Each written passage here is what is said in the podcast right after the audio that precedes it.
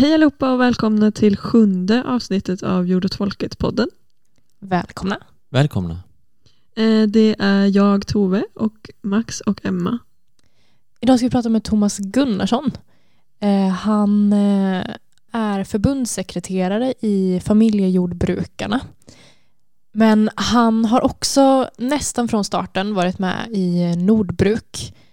Eh, och vi kommer prata med honom om det idag, om eh, hans arbete i Familjejordbrukarna och Nordbruk. Ehm, och Thomas har ju då varit eh, jordbrukare. Eh, han har också jobbat som djurskyddsinspektör, vilket vi kommer prata lite mer om i podden. Och sen så har han också skrivit två böcker som vi eh, har sett till att läsa till idag.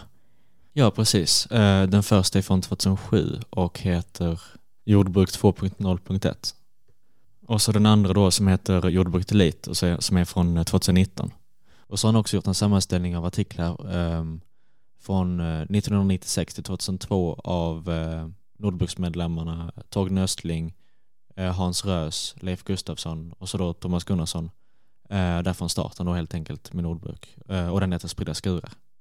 Och bra böcker all, allihop helt enkelt. Mm. Vi släpper väl in Thomas då. då. Är det bra med dig Thomas? Ja, ja det löser sig nog. uh, jag tänker vi kanske ska börja uh, helt enkelt prata lite om, eh, för du har ju varit med och startat upp Nordbruk och du jobbar också i, du är sekreterare i familjejordbrukarna. Hur funkar det där att jobba där? ja, hur ska man säga? Det, det är ju en Sveriges äldsta småbrukarorganisation. Eh, den är ju 100 år ungefär och det har ju sin historia. Vad det innebär idag. Det är svårt att rekrytera en yngre helt enkelt för att eh, man verkar inte tro på det här med småskaligt jordbruk överhuvudtaget i Sverige längre. Det blir eh, allt färre och färre som är medlemmar i. Men det är ju en, en, en organisation med, med status och, och historia. Är det svårt att rekrytera unga medlemmar för att det helt enkelt är så att det inte är så många unga som jobbar inom jordbruket då? Ja, alltså fastigheterna finns ju kvar. Mm. Jordbruksfastigheterna. Men eh, det har ju blivit eh, ett boendeform istället för en, en driftsform. Jag vet inte hur man ska... Ja, det, är en lång, det, det blir en lång historia om, om, om, man ska för att förklara detta egentligen. För det, det är ju 200 år nästan vill jag påstå. Eh, som mm. man får gå bakåt för att ta det bit för bit. Och mm. kanske även ta upp detta med... Jag, ska jag börja med det? Får jag dra igång? Sätt igång. Kör. Alltså, jag tror det började någon gång med franska revolutionen och, och, och eh, att Bernadotte kom hit, att vi då blev den vevan blev, fick mycket mer europeisk inflytande och, och impulser. Ja, Rutger McLean, det känner ni till va? Rutger McLean. Ah. Det, det, du får utbilda Ja, det finns någon um, kreativ organisation inom LRF uh, eller något liknande som kallar sig McLean. Där de har lite nya idéer och sånt där. Och det var ju vad Rutger McLean egentligen kommer då i början på 1800-talet. Men han var godsägare i Skåne, hade ganska så många gods. Och då hade han ju, all, alla bönderna bodde ju i byar och de de, de levde i kollektiv kan man säga. För de, I praktiken så var de, ju, var de ju tvungna att jobba tillsammans därför att eh, åkerlapparna var ganska små. Låg ju tätt. Och då, då kom han ju med den här idén att ge varje arrendator eh, ett skifte på var det, 50 hektar tunnland tror jag var, alltså eh, ungefär. Eh, så det var ju en ganska bra bit som han fick sköta själv. Och det innebar ju då att eh, det var ju första eh, steget till ett skifte. Och, och där kom ju, skiftena kom ju runt 1825, eller eh, det, gör, det tog ju säkert tio år varje gång. 1870-75 var det ytterligare ett skifte. Och det fanns en, en, en dalmas som skrev, som skrev böcker.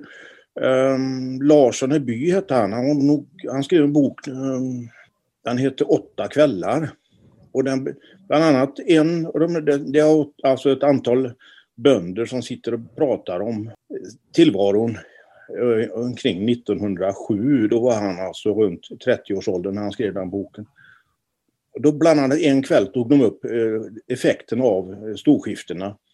Och att det innebar ju egentligen att det kollektiva liv som bönderna hade innan, blev, då blev de plötsligt ensamma, ensamföretagare. Mm. På, och detta skedde då i, två etapper. Det där har jag funderat på. Ehm, jag såg en, en, en föreläsning eller en, ett, ett program en gång på tv där de pratade om generationsskiften i olika branscher. Att om en viss bransch plötsligt fick ett uppsving så täcktes eh, hela marknaden ganska fort med nystartade företag. Alltså om det nu är ensamföretag eller småföretag. Och de, de höll hela marknaden igång ungefär i en 30 år. Alltså tills de själva blev då pensionsmässiga, kanske 35-40 upp ibland. Då, va? Hela den branschen då växte, mognade och så plötsligt dog den av för allihop. Alltså eftersom alla var i samma generation i den, i den branschen, i den, just i den näringen just då. Så det, det fanns alltså en, en naturlig tillväxt och en naturlig död för hela branschen. Och detta eh, var någonting som jag tror inte man var medveten om skulle ske i jordbruket innan innan, eh, för, för det kunde inte ske innan, man, innan skiftena kom. Därför att man levde ju kollektivt, då, då var det alla generationer som var aktiva i, i det här kollektiva jordbruket. Så att, eh, jordbruket fungerar som en statisk funktion i samhället. Men mm. när, när man då fick dem som ensamföretagare då blev det precis som jag konstaterat för egen del att det var, och en del andra i min generation, alltså att det var tio goda år där man investerade och byggde ut och eh, djur och, och ladugårdar och maskiner och allt detta. Och sen, sen efter det så, så kunde samhället börja strypa entusiasmen så att det blev 20 dåliga år. 10 goda år och 20 dåliga. Och, och det där fenomenet kun, kun, tycker jag man kunna se de senaste 200 åren. Att mm. eh, början på 1800-talet då var det ett skifte och då, då flyttade ju folk ut och rev ner ladugårdar och byggde nya ladugårdar och, och skaffade mer maskiner. Och, ja, maskiner hade man inte på den tiden särskilt mycket. Men så höll man på så flytta och greja. Och eh, likadant eh, framåt sekelskiftet. Alltså framåt sekelskiftet 1900 eh, då började det bli aktuellt för en annan. Då, då var det han um, Per Rösjö, hette han nog för mig. Han hade ju en, en privat lantbruksskola det var på flera ställen tror jag till och med, i slutet på 1800-talet. På samma gång så uppstod det en djurskyddsrörelse i, i, hos eh, borgarklassen i städerna. Så att de eh, ansåg ju att eh, folket på landsbygden så, hade en instrumentell syn på djurhållning och sådana här saker. De första slakterireglerna, innan dess skäktade man ju, man skar ju bara halsen av djuren och, och knackade dem inte i skallen eller någonting. Det är därför det heter mycket skrik för lite ull när man, när man slaktar en gris, för att det är skrikande. Mm. Så att massor med sådana här regler kom. Och vi hade runt sekelskiftet 1900 eh, en, en väldigt stor mängd domar i djurskyddsmål. Bland annat så finns det en dom som egentligen är prejudicerande, vilket innebär att en ko ska mjölkas var tolfte timme. 120 år sedan alltså. Och, och på samma gång så uppstod ju då en, en, en, ett intresse för, från statens sida att starta ut, utbildning för att då hade det ju varit två vågor av bönder som hade, eh, levde på sina gårdar men det fanns ingen utbildning till, för, utom, utom då Per Ösjös Eh, utbildning. Så då, då, då startade ju eh, lantmannaskolorna och eh, universitetet, Ultuna och Alnarp ungefär vid den tiden. Man startade specialutbildning som gårdsmästare och bättare och ladugårdsförmän och sådana här saker. Jag gick själv den ettåriga ladugårdsskötarkursen på ladugårdsförmanskursen på Bollerup 1970. Mm. Och eh, den, den kursen började 1907 på Bollerup. Så att det var, eh, allting hände då precis runt sekelskiftet eh, 1900. Sen kom ju då första världskriget och då var det ju naturligtvis uppsving för, för de som var lantbrukare och bönder i olika stora eller små, har ingen betydelse. Sen efter kriget så då började man ju fundera på om verkligen hur detta skulle fungera.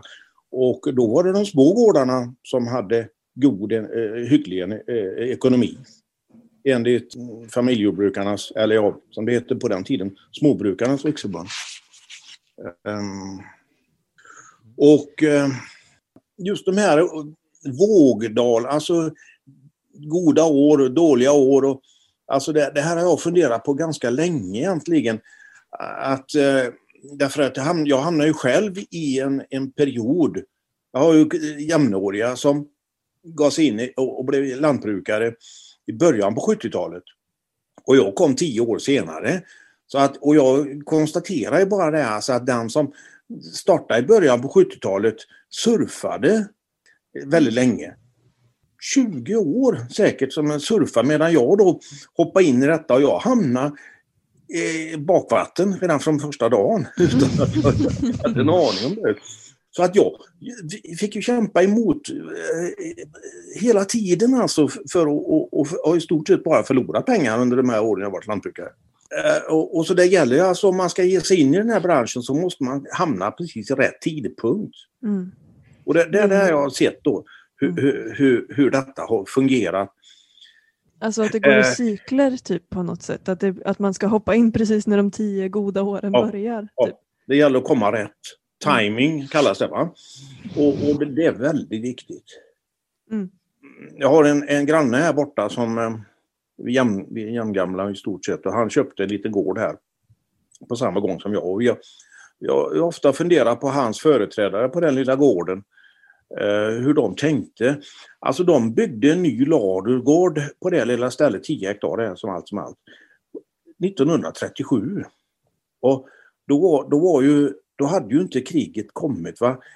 1930, 32, 28 och det, då var ju kriserna där och så att i, i hela västvärlden och sen då så blev det lite bättre och då trodde ju hans föräldrar att det skulle bli bättre tidigt så då bestämde de sig för att bygga den här lagen 1937. Sen kom ju kriget och eh, då funkade det men efter kriget så blev det ju tvärnit med 1947 års jordbrukspolitiska beslut. Då mm. kom det alltså en helt annan jordbrukspolitik. Mm. Och det innebar ju att 10 hektar räcker ingenstans. Det räckte ju inte med 25. Då, då i slutet på 60-talet när jag var avbytare här i krokarna, då var det sådana som hade 10 kor, 15 kor, 20. Och det, det innebar ju alltså att de var ju på väg, alltså 50 och 60-talet, det var de här dåliga, 20 dåliga åren. 40-talet var de här goda åren. Om man då var igång på 30-talet eh, kunde man ju ha det, få det att fungera bra under 40-talet. Det är väl det som är lurigt, eller det skriver du också om i böckerna.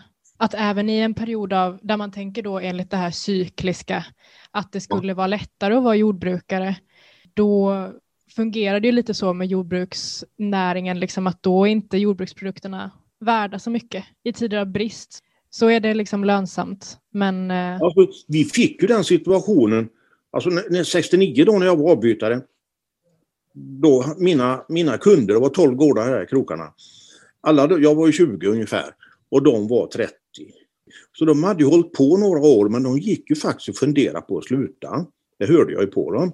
Mm. Men 71-72 någon gång så blev det ju en, en livsmedelskris, en global livsmedelskris.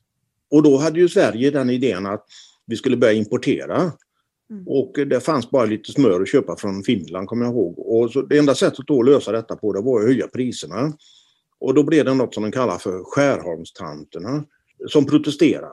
Och det innebar att då gick staten in och subventionerade mellanskillnaden för att de var tvungna att höja priset till, till, de, till bönderna som höll på med mjölkkor för annars hade de hoppat av allihopa. Det fanns inte en chans. Det fanns mycket bättre möjligheter att fixa sig ett jobb utanför gården.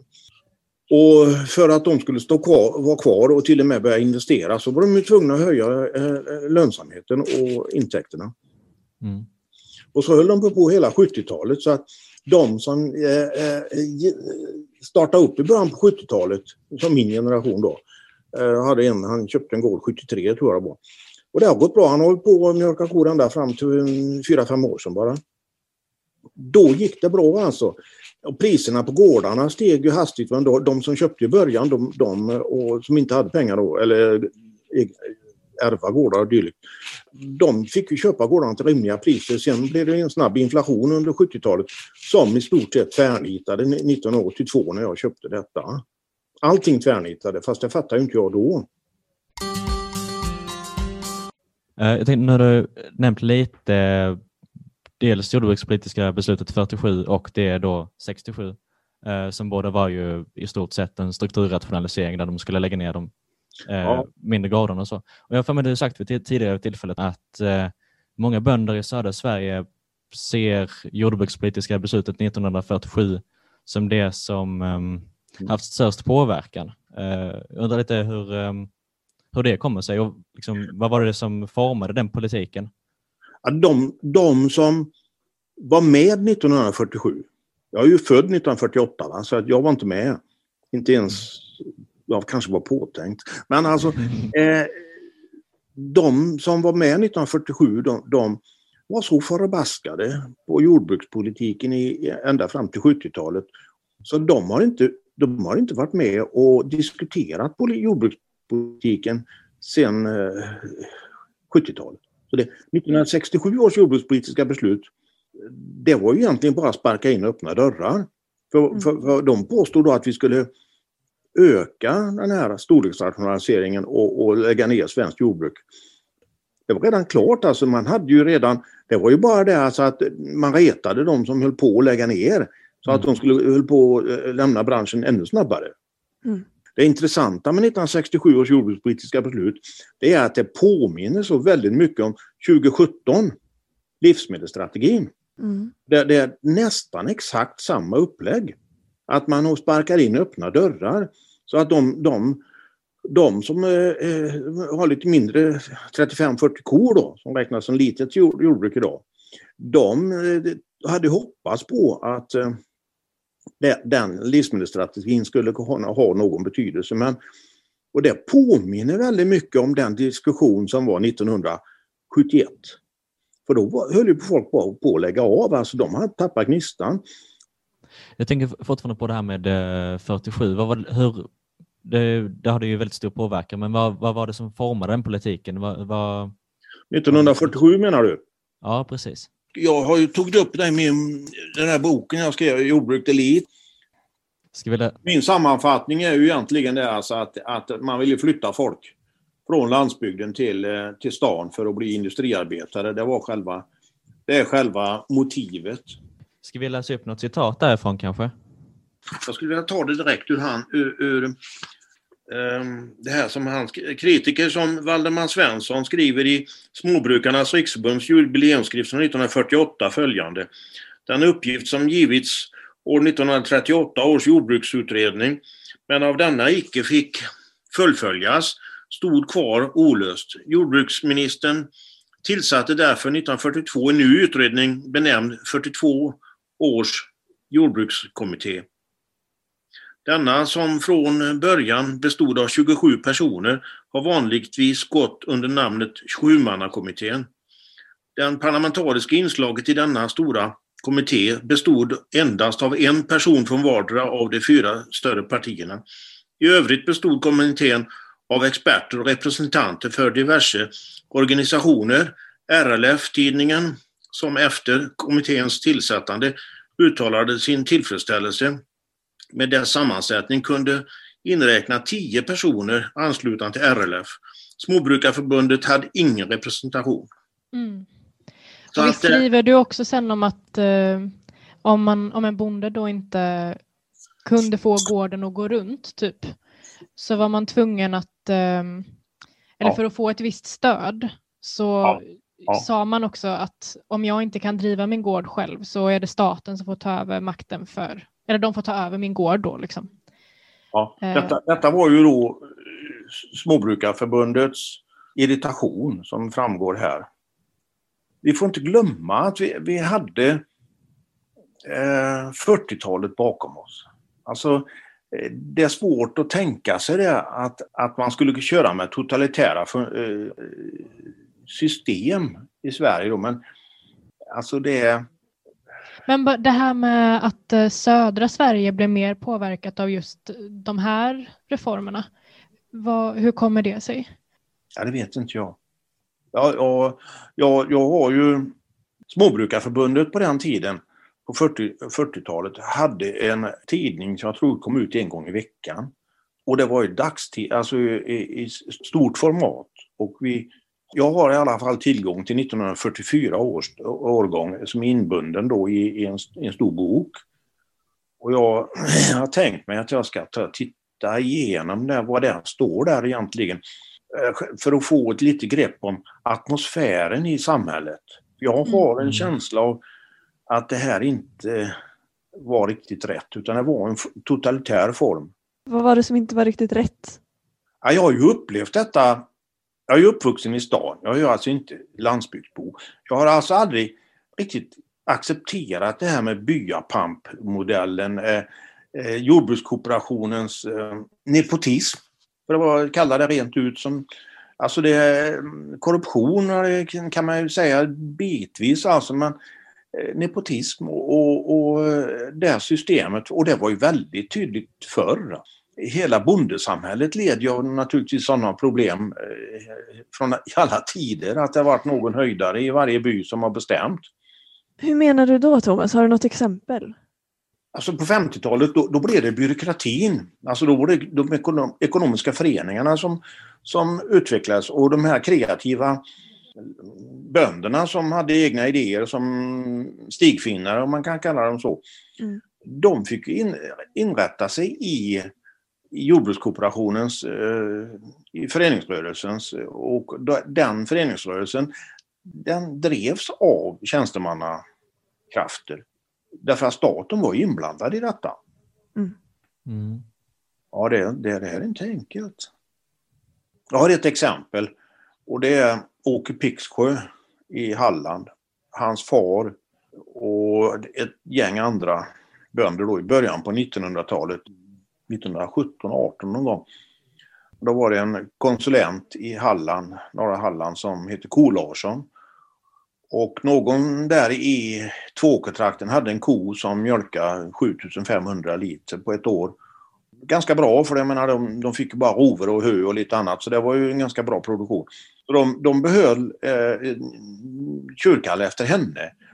Och eh, Ko Larsson satte igång då eh, med hjälp av några bönder, bland annat Åke Picksjös eh, far, ett avelsprogram som då kallas Tvååkerlinjen i, i låglands, eh, den gamla låglands, svenska låglandsrasen. Mm. Och det, det där höll i sig. I alla fall, det innebar ju att Åke Pixsjö som då avelsuppfödare utav den här rasen, låglands eller holländsk boskap, eh, betraktades som en av tre i världen eh, utav framstående avelsmän. Men när Semin började på 50-talet som då en, en, en eh, kooperativ förening som skulle då eh, rationalisera och förstärka jordbruket. Så det är klart att Åke ju fick ju komma med i styrelsen för seminföreningen i Halland. Men han hade ju inte så där speciellt mycket att säga till om. Hade han någon symbolisk placering i styrelsen då snarare? Ja, det är det som är frågan. Det, det, det går ut över... Det är ju som sagt en den generationen som är äldre än jag. Jag vet inte riktigt hur, hur det fungerar men hade han haft det inflytande som han borde haft så hade kanske svensk lågland eh, kunnat eh, vara med och matcha Holstein idag. Vi, han förstod ju på och kunde det här med avel så han hade bra kor. Men eh, sen kom ju då SLU-folket, alltså agronomer och tjänstemännen där, den första generationen. Och de var ju teoretiker så de, de hade ju bara en tanke i huvudet och det var att öka produktionen per ko. Och de hade alltså, det var ungefär som att sätta en V8 i en gammal T-Ford och tro att man kan köra i mål. Så funkar ju inte det, det riktigt. Va? Man måste ha med sig hela ekipaget. Men vad, så du menar liksom att Åke han hade inkorporerat liksom mer den svenska, de svenska förutsättningarna liksom för att få bra mjölk. Ja, alltså det, ja. om man nu tittar på gårdamålningar, alltså gårdmå, gårdsmålningar om ni vet vad det är. Mm. Så var alla kor eh, i Halland de var vita eller bruna. Ja, man kan även se det på eh, Nils Krögers eh, målningar från 1870-talet för han, han tillhörde något som heter Varbergsgruppen och han, han målade mycket kor. Och eh, sen var det, gick det något årtionde där i 1890-talet sådär där det inte var några gårdamålningar men på 1910-1920 så kom ju de här gård, gårdsmålningarna tillbaka och då var alla kor svartvita. Så då hade man alltså bytt ut eller betäckt alla, alla bruna och vita kor med en, en importerad eh, svartvit tjur. Då. Jag tänker att det skulle kunna vara en bra övergång att prata om djurskyddet kanske och de olika koraserna du har haft och så. För du skriver mycket i både, eller eh, du tar upp exempel i alla fall, i båda, i både jordbruk Elite och jordbruk 2.01. Eh, olika fall med eh, då problem med djurskyddslagstiftningen och sådär. Jag tänker bara ifall man, har någon, genom, ifall man ska sätta det här i perspektiv, liksom, hur, hur fungerade det innan med djurskyddet? Och hur fungerade det sen när du jobbade med det på miljökontoret på 90-talet? Okay. Och så. Alltså, som jag sa innan, va, så, så var det en topp av djurskyddsdomar vid sekelskiftet 1900. Sen kom ju då kriget, eh, Eh, första världskriget, hästslakten på de tyska eller kontinentala slagfälten. Och då var, tappade man intresset för att peta i detaljer. Detta, det, det här det steg ju lite grann under 40-talet, eh, djurskyddsfrågorna. Eh, det gjorde det i och för sig, men efter kriget så var, var det helt borta. Eh, jag vet ett, ett fall där en Bonne hade några djur, några kor, han mjölkade och, och hade svårt med brännvinet så att de satt innan på torken i, några veckor, eller en månad kanske det var. Och eh, så satte kommunen skickade ut någon som mjölkade korna och skötte det här. Och när han kom tillbaka från torken så, så ville de ha betalt för att eh, det hade gått någon där. Nej, jag har inte beställt någon som skulle sköta mina kor, hade han sagt bara. Och det gick ju till domstol och dom, domstolen ansåg att han hade ju faktiskt inte beställt någon som skulle sköta korna så det, det tyck, de, de, han slapp att betala. Idag hade ju inte det blivit så naturligtvis. Utan idag då hade han ju liksom för länge sedan blivit av med sina kreatur och, och blivit fängelse för att inte han hade skött djuren. Och om inte annat fått djurförbud naturligtvis. När jag, när jag då, jag jobbar ju på Borås kommun mellan 90 till 94 på halvtid. Och före mig var det ett par stycken som hade provat jobbet eh, ett halvår, ett år, så de hade inte orkat med. Och när jag sökte jobbet, för jag hade ju höll på med korna hemma och lite sådana här saker också, så att eh, chefen han eh, på kontoret och på miljökontoret, han, han, sa, han sa att jag har tre budord. Jaha, tänkte jag. Eh, Bönderna i Borås kommun ställer inte till med någonting för de bor i en stadskommun. Så de vet sin plats. Jaha, tänkte jag. Det var ju inte så revolutionärt, tänkte jag. Det kan jag ju tänka mig. Två. Vi ska inte ordna hotellverksamhet åt hundar. Jag fattar ingenting. Vad menar han med det, tänkte jag. Tre. Får du något problem så kommer du till mig, för jag är på väg in för landning. Alltså han gick, skulle gå i pension två, två eller tre år senare. Så det var bara det alltså att eh, han tog sitt eh, chefsjobb på allvar. Alltså, eh, skulle det vara något problem så var det bara att knata in till honom och berätta vad som har hänt. Så, så, så löste han det. Mm. Och så sa han det att det är så att jag har några bönder som jag åker ut till personligen varje vår och hjälper till att knuffa ut korna på våren, annars kommer de inte ut. Men det behöver du inte mm. bekymra dig om. vad, vad menar han med det? Det vet inte jag. Kryptiskt. Ja. Men du hade en fråga Max. Ja, nej, men för du, du skriver ju om i boken eh, när du, när du då jobbade med det här med, eh, med någon som då fick problem på grund av de här, ja men eh, det skulle vara 10 centimeter hit på lagårdsdörren och, och sen ja, så med ja gödselbrunnen och så vidare. Den här det, kom, när, när kom den in? Liksom? Var det på 90-talet ja, eller var det senare? 1988 så kom det en ny djurskyddslag som de kallar det. Mm. Men egentligen var det inte så stora förändringar som skedde utan det var eh, i de flesta paragraferna så stod det bör innan. Va? Och så Mm. plötsligt skulle det bli skall. Det, så att det var ju inga nya grejer som kom på 80-talet utan de här föreskrifterna de kom senare. Och det var ju egentligen efter att jag slutade för att eh, ja, det tog mig faktiskt ett par månader innan jag själv fattade att jag kan inte åka runt och lägga mig i hur den enskilde djurägaren sköter sina djur om jag ser att de gör så gott de kan. Och ska jag då gå in där som utomstående eh, kontrollant och säga att du ska sköta si och så och så och så göra si och så. Då går jag emellan i en relation mellan, mellan djuret och människan. Men jag tänker också, eller problemet som du, som du målar upp i boken och som Mm. många andra upplever som problematiskt är att det ofta är folk som kanske inte har jättemycket praktisk insyn i djurhållning liksom. Mm. Utan att eh, ja, men om man har fjällkor till exempel så är Mm. kanske inte det den liksom, standardsorten i svensk lagstiftning. Liksom. Och då kanske man tycker att eh, klövarna på en fjällko ser sjuka ut eller ovårdade ut liksom, när det i själva verket är en annan ras. Liksom. Eh, Inte Ja. klubbarna kanske men jag hade själv en, jag hade ju själv fjällko, både, jag gick ifrån lågland, Holstein och sen bytte jag hastigt till fjällkor runt 1990. Jag insåg ju att ska vi gå in på världsmarknadspriser som de pratar om, alltså från 3 kronor litern till 1,50 då kan jag inte jobba med detta utan då måste jag hitta på någonting annat. Så då, då bytte jag ut alltihopa för att jag tänkte köra precis som på medeltiden, alltså bara mjölka på sommaren. Det gjorde jag ända fram till 97 när, när mejeriet sa att jag får inte hålla på så länge, stänga av tre månader varje vinter, det går ju inte.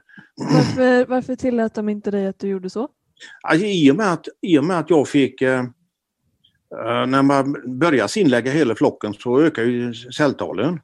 I och med att de börjar sinlägga. Så då, alla djuren börjar sinlägga. Så, alltså, så sa jag, ja, ja så vi, vi får nog stänga av det här nu för då du börjar du få för höga celltal. Ja, ja, ja, jag, det går bra. Jag, jag, jag skickar den sista laddningen på måndag, sen lä- sinlägger jag hela flocken. Och så, så var det inte mer prat om det och så rätt sen där på vårkanten då när, när det var dags att de skulle börja kalva igen så ringde jag och sa nu får ni komma och hämta mjölken igen för nu har jag börjat en ny säsong. Och jag levde i min egen värld så att säga. Så att ah, då får du börja på försök. Vadå försök? Det är ju en ny säsong. Och det var ju naturligtvis så att i början så var det ju en annan som hade lite höga celltal. Inte för att de är, det är ju så när, där innan de kommer igång på allvar, då, då, då är det, funkar det så bara. Ja, vi får skicka ut en, en, en, en, en eh, djurhälsoveterinär, sa de då. Ja, okej. kom en, en tjej från eh, mejeriet nere i, i Falkenberg. Jaha, sa du, den, den spenen kan du skicka och den kan du inte skicka. Och den så Jaha, sa jag. Men är kon sjuk? Nej. Ja, men om inte kon inte är sjuk, då är det inte mig. Det är inte mig och kon det är fel på, det är mejeriet. Mm. Mm. Det är ni som inte klarar av jobbet då. Så att till slut så insåg jag att jag kunde inte skicka med hälften av mjölken. För Att det var för höga celltal. Mm. Och då hade vi ju hamnat i den sitsen att, att i Halland, eh, då hade ju cell, eh, eh, med, med, ystningseffekten i mejeriet hade ju rasat ganska kraftigt i Halland under 80-talet. Det var under den perioden när man gick från gammal halländsk eh, lågland till Holstein. Och man visste inte riktigt vad, vad, vad felet var. Man kunde, förstod inte det. Man, utan då letade man efter, efter orsaker och så kom, fick man ett samband mellan höga celltal och dåligt ys, ystningsresultat. Men Thomas, Ja, för, för oss som inte kan så mycket om kor, liksom, eh, vad, vad innebär det att ha höga celltal? Ja, det är ju irritation i djuralveolerna egentligen. Alltså att, eh, när, när det blir någon, om, om, det är ju skyddsmekanism. Okej, Och så så- det är en, en biologisk funktion i kossan Ja. alltså? Ja. Men vad, vad har det med samband med att inte få ha en sån säsong som du hade då? Alltså såg det ut Ja, I och med att jag timlade alla på en gång. Alltså jag, jag hade ju till, la om mjölka i november och satte igång fram i februari när de började kalva då. Och jag hade ju egen tjur så han fick gå med, det var precis som medeltiden. Men tillbaka till din fråga Emma. Eh, Mm. Eller du, säger, du sa ju det här Thomas med att du kan inte lägga dig i liksom den här relationen mellan människan och dens djur Nej. som kontrollant och sådär. Men djurskydd alltså, måste man, vi ju ha. Om man tänker djur, på det här med kravbönderna Thomas som har varit en skandal nu på sistone. Alltså, vi måste ju ha något slags djurskydd liksom. Men det verkar som att det tenderar att gå över en gräns till, till att bli något slags paragrafrytteri. Liksom. Att det inte längre handlar om välmående för djuret utan vad som är välmående enligt lag. Liksom. Ja, det blev ju... Det, fan, det var inte mycket sånt när jag, när jag jobbade. Alltså, I och med att jag hade en chef som hade ju sagt vi ska inte ordna hotellverksamhet åt hundar. Det var ju helt klart att han ville inte se annat än att det var en relationsfråga mellan människa och djur. Alltså eh, de här byggnaderna som djuren var i, det var både får och grisar och kor och, och stora och små ställen och allt möjligt. Trots att det var en stadskommun så var det, fanns det väldigt många små gårdar. Och det är klart att det fanns, det var knappt någonstans där det var perfekt. Utan att det fanns någonting att klaga på. Men alltså, de, de som hade djuren var ju mestadels medvetna om att det fanns brister. Eftersom hus, ladugården var, det var en gamla hus helt enkelt. Jag kommer särskilt, ja, ja det var flera sådana fall, men jag kommer ihåg en, en man som, som vägrade att släppa in mig. Det var i närheten av den här minkfarmen jag jobbade då. Den var ju nedlagd då när jag, när, på början på 90-talet. Det var, det var ju, försvann ju redan på 60-talet, den affären. Men i alla fall. Och den mannen som eh, var där då. Han ville ju inte prata med mig knappt. För han, han hade blivit hotad utav min företrädare. Att om du inte öppnar så, så, så ring, tar jag med mig polis. Och då hade han ju stängt dörren direkt. Det var ju fan inte en chans alltså. Det var ju helt omöjligt. Så jag, kom in där och, och liksom började prata och då kände jag igen honom på någon, någonting jag kände igen. Så jag frågade om han jobbar på minkfarmen. Ja, det han gör. Det har jag också jobbat där, sa jag. Så att eh, då kom vi in och så tog vi lite kaffe där och pratade om gamla tider och sådana här saker. Så sa jag det att när, ja, innan jag åker kan jag lika gärna gå ut och titta på korna så får vi se om det är något jag har att klaga på. Och så kom jag ut där och då var det ju en gammal ladugård. Alltså båspallarna, det var alltså kullersten. Alltså det var ju någon som hade byggt en ladugård för på 1800-talet antagligen och, och, och så, inget vatten naturligtvis utan det, det bar han ju in till dem. Och det innebar ju då alltså att han, han var ju där ute flera gånger om dagen och sköt, tittade till djuren och gav, gav dem mat och så ströade och grejade under. Så var, allting var ju tipptopp. Men däremot var den tekniska funktionen helt ute. Ut, det fanns ju inget vatten helt enkelt. Ja, men han bar ju vatten till dem då. Va? Alltså, mm. Då tänkte jag ju omedelbart att de här djuren har ju bättre än någon annan för de får ju tillsyn flera gånger om dagen utan problem. Och, mm. och han har putsat och färgat med dem hela tiden. Så att jag sa det här, det här är ju inget problem. Men den måste ju kunna sätta sig in i hur den enskilde djurhållaren tänker och vilken situation han, är, han eller hon är i. Ja, du har det, det exemplet Förstår ni vad jag menar? Absolut. Du har det exempel som du nämner i, i boken också i Jordbruk 2.01. Ja. Eh, med den här kvinnan som då har 15 mjölkkor men det var någon centimeter hit som var fel där på det båset och så vidare. Um, för man ska säga alltså, någonting med det, med, ifall det blivit mer av de reglerna och sådär och när det ändrar sig med, vad jag förstått det som, kan det ändra sig med hur, vilka mått det ska vara och sånt där och det blir ju, blir inte det ett väldigt sätt som gör det svårare för de små då jämfört med de stora som då kan enklare att ändra? Du, du har en intressant fenomen och det är de eh, röda korna, alltså SRB eller vad är Viking Red eller vad de heter numera. Och det var ju en ko som vägde 450, 425, 450 kilo på 50-talet.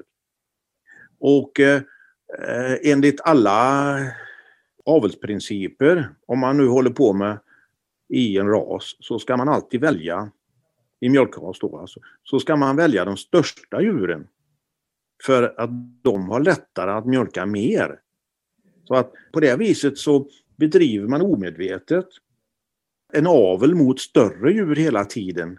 Och om då lagorn, som det var hos en jag träffade, eh, var byggd på 40-talet för de 425 kilos kora. Men han idag hade 550 kilos kor. Och det hade han ju då för att varenda ko stod med bakbenen i gödselrännan. För det, det var, men jag har alltid haft röda kor, sa han. Och det, de, de stod inte gödselränna före förr. Mm. Nej, det är ju det att de blev större, sa jag till honom då. För jag visste ju orsaken till att, att mm. han inte, att det inte räckte längre. Han ville inte bygga ny ladugård utan nästa gång han kom dit, körde vidare tre år senare var det då. Då hade han ju sålt kora. Mm. Det handlar ju bara om att vänta ut de här människorna som höll på. För den förändringen i, i, på landsbygden som, som jag upplevt, det, det handlar ju om att de små försvinner tack vare olika regler som i detta fall djurskyddsreglerna som egentligen är en rationaliseringslag. Alltså som han sa, chefen, att vi ska inte ordna hotellverksamhet åt hundar, vilket det i själva verket är gjort. Mm.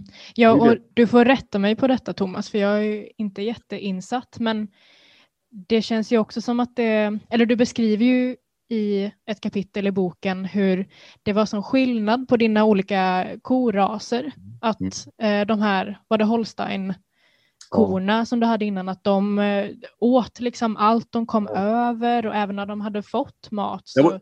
började de gnaga på metallinredningen liksom och mm. att det är ju också en fråga då kanske att vad är det för slags djur vi avlar fram? Eh, ja. Är det kanske ett inneboende problem i industrin också? Och så får bonden anpassa sig efter industrin. Eh, ja. Så kan man ju också se. Alltså det, det, är som att vi, vi har gått igen, vi går igenom tre faser eh, i, i jordbrukspolitiken sedan 1945. Och den första fasen det är ju 1947 års jordbrukspolitiska beslut som då innebar att bönderna skulle flytta till stan och bli industriarbetare. Andra fasen blev en form av ska jag säga, eh, storleksrationalisering på jordbruket, men det var ju fortfarande jordbruk. Eh, mitten på 80-talet då eh, WTO-reglerna och Reagans politiska påtryckningar på handeln med jordbruksvaror som då blev WTO-kraven, eh, eh, Agreement on Agriculture då, i början på 90-talet. Det var ju steg två, fas två, där eh, industrijordbruket verkligen blev etablerat ordentligt. Och det är ju det vi har idag. Men den fas tre tycker jag man kunna se nu när man eh, börjar diskutera att vi ska börja äta insekter och stadsodling, alltså, alltså rent gå över till industrin. Så man går runt jordbruket och landsbygden och mm. på det viset kan skapa en form av livsmedelsproduktion urbant, mitt inne i stan. Och det, det känns som att det är det som kommer utifrån eh, de här, eh, de här eh, erfarenheterna eller ska säga historiska så nu har man liksom fullt avvecklat landsbygden och behöver ja. den inte alls längre? Nej, och, och möjligen så återgår jag ju gärna till Rudolf Steiner och hans tankegångar på 1800-talet där, där han ju ifrågasatte sin tids mekaniska syn på människan och naturen och alltihopa utan han menar att det fanns en själ någonstans. Och då blev ju hans eh, hans ideologi och eh, tankegångar, det blev, en, det blev en politisk frihetsrörelse egentligen bland bönderna egentligen. För de var ju utsatta för ett väldigt tryck från bland annat då från Berlin. Alltså staden Berlin, de ville ju att, att bönderna runt Berlin skulle ta emot folkaskit i tunnor som det var på den tiden. Och de eh, helt enkelt kallade in Rudolf Steiner för att fråga vad ska vi göra åt detta. Och han konstaterar bara att folkaskit är gift för, för marken så det ska ni inte ta emot bara. Och det kunde han göra. De kunde göra det därför att det fanns en form av religionsfrihet fortfarande. Det har vi ju inte nu längre. För att det anses, religion anses ju vara något löjligt. Och det, det innebär ju alltså att den här ekologiska produktionen som, som Rudolf Steiner med biodynamisk odling och detta som egentligen var ja, filosofisk religiös proteströrelse eller, och frihetsrörelse. Det är enda chansen alltså för landsbygden i så fall, för annars blir det alltså byråkratin som kommer att ta över helt och hållet. Mm. Och då, eh, vad ska, vad ska man jobba med det då för? Utan det är, möj, det är som jag ser den enda möjligheten för landsbygden, det är att odla biodynamiskt. Alltså i ny form på något vis, eller nytt, men, men inte med, den, med det regelverk som KRAV skapade För det, det fanns inte på biodynamisk odling, det fanns inte det alls. Alltså, Du menar liksom att om landsbygden ska få existera igen så måste vi liksom lägga till något nytt så här, spirituellt värde för att motivera det. Det räcker inte med att försöka producera livsmedel på landsbygden. bra. Då, kom jag, då nådde jag fram. Det är bra. Jag, jag förstår.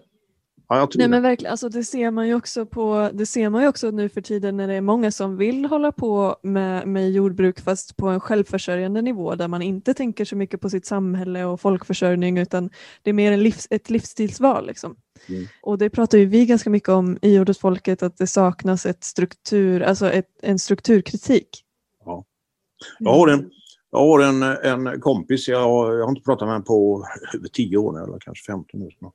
I alla fall, Eh, vi körde motorcykel ihop på 60-talet. Eh, vi var på tre stycken. Som, och han, eh, mm, ja, ska man säga, han köpte en liten gård eh, utanför Brås. Och eh, ville bryta då, för han, eh, han började med eh, meditation och lite sådana här saker. Och eh, ville odla biodynamiskt. Och jag hjälpte honom med det första året så att han hade ju ingen aning om jordbruk överhuvudtaget. Men så började han odla då och så försökte han sälja de här produkterna. Men det gick ju ingen. Det var ingen som ville betala och då sa han ja, det går ju inte. Det, det är meningslöst. Alltså han har ju odlat persikor och allt möjligt. Alltså han har ju odlat biodynamiskt. Mm. Men du menar han kunde inte försörja sig på det? Alltså, Nej. utan att han var tvungen att ha ett, ett extra...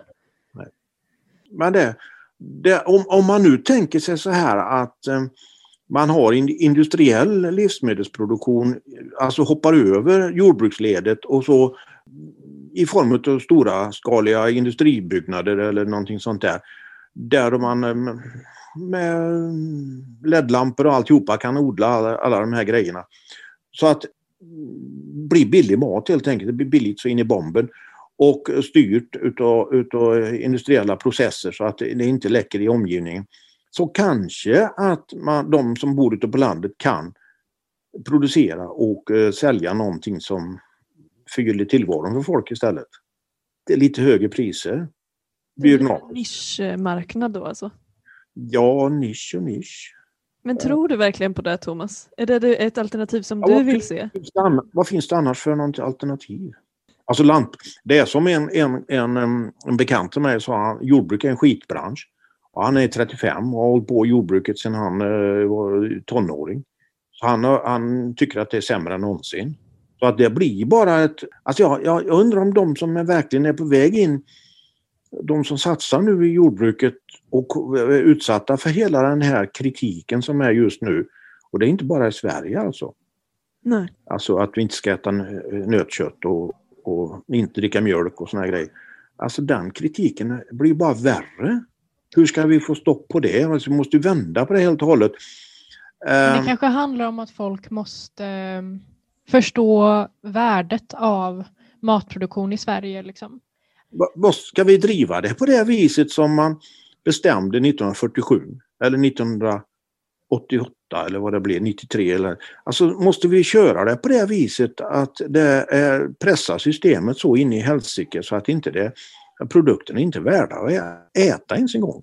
Det blir ju sämre prylar, det blir ju sämre. Ja, men så ska vi inte ha det. Alltså vi ska ju... Ja, men då- eller- Då måste vi ju betala för det. Alltså de här fjäll... Alltså om de mjölkar 4000 liter på ett år så tyckte jag det var bra. Alltså, Korna. ja, fjällkorna. Och då hade de ju ändå ett par månader mitt i vintern när de inte behövde göra någonting. Och, och så på sommaren när de mjölkar ute, ja, då, det, jag gav ju inte dem extra. Nu sa ju du att så här, okej, för att liksom återuppliva landsbygden så måste vi återföra någon slags spiritualitet till den. Alltså vi måste, vi måste liksom lägga in något extra värde i den förutom att den producerar mat, för det, det räcker inte till längre. Men det, Men- det gör vi tänk- inte. Vi är helt enkelt bara en, eh, en, en plattform för industrin. Ja, vi, men precis. Vi har kommit förbi det. Alltså det, det försvann 1947. Vi gödslar och, och, och vi köper bekämpningsmedel, sprutbönder och alltihopa. Och vi köper maskiner till förbannelse. Och Mm. egentligen är det inte, vi köper inte utan det är leasade grejer så det är bara lån. Mm. Och gårdarna är alltså bara skuldsatta så in i bomben. Och de här produkterna som jordbruket le- levererar till spannmål och, och det här, det får man ju inte betalt för. Det är ju bara en produkt som, som eh, industrin efter spannmålsindustrin och de, det är de som tjänar pengar på det. Varför ska bonden hålla på med detta? Mm det här äh, liksom, värdet som vi kan placera tillbaka i landsbygden för att liksom lyfta den på något sätt. Att vi placerar det, alltså matsuveränitet är ju ett begrepp som placerar det värdet i mat. Alltså generellt, eh, mat har ett värde förutom att vara en vara. Liksom. Att vi skulle tänka på det sättet skulle kunna ha en möjlighet att liksom återuppliva landsbygden för, för just den funktionen att producera mat. Ja, alltså, det handlar ju om att man måste skapa de ekonomiska förutsättningarna för annars är det ingen som kan hålla på. Mm. Även om man har en, en, en ideologisk tanke bakom det hela så hjälper inte det. För ett av de absolut största misstagen som gjordes det var bestämda så att en jordbruksfastighets eh, bostadsbyggnad inte ingår i jordbruket utan man ska alltså få göra renoveringar och, och sådana saker. Det ska göras på samma sätt som villaägare. Vilket innebär att man måste ju låna för att fixa det här huset. Bostaden ingår inte i driften. Och, Vad leder det till då? Ja, det leder ju till att eh, bonden får bo i tält till slut. Han har ingenstans att bo. Menar du att det här liksom bidrar till att folk inte vill hålla på med jordbruk för att det är svårt det att leva på det? Nej, det går inte ekonomiskt. Mm. Utan då måste man skaffa sig ett annat jobb. Mm. Ett riktigt jobb.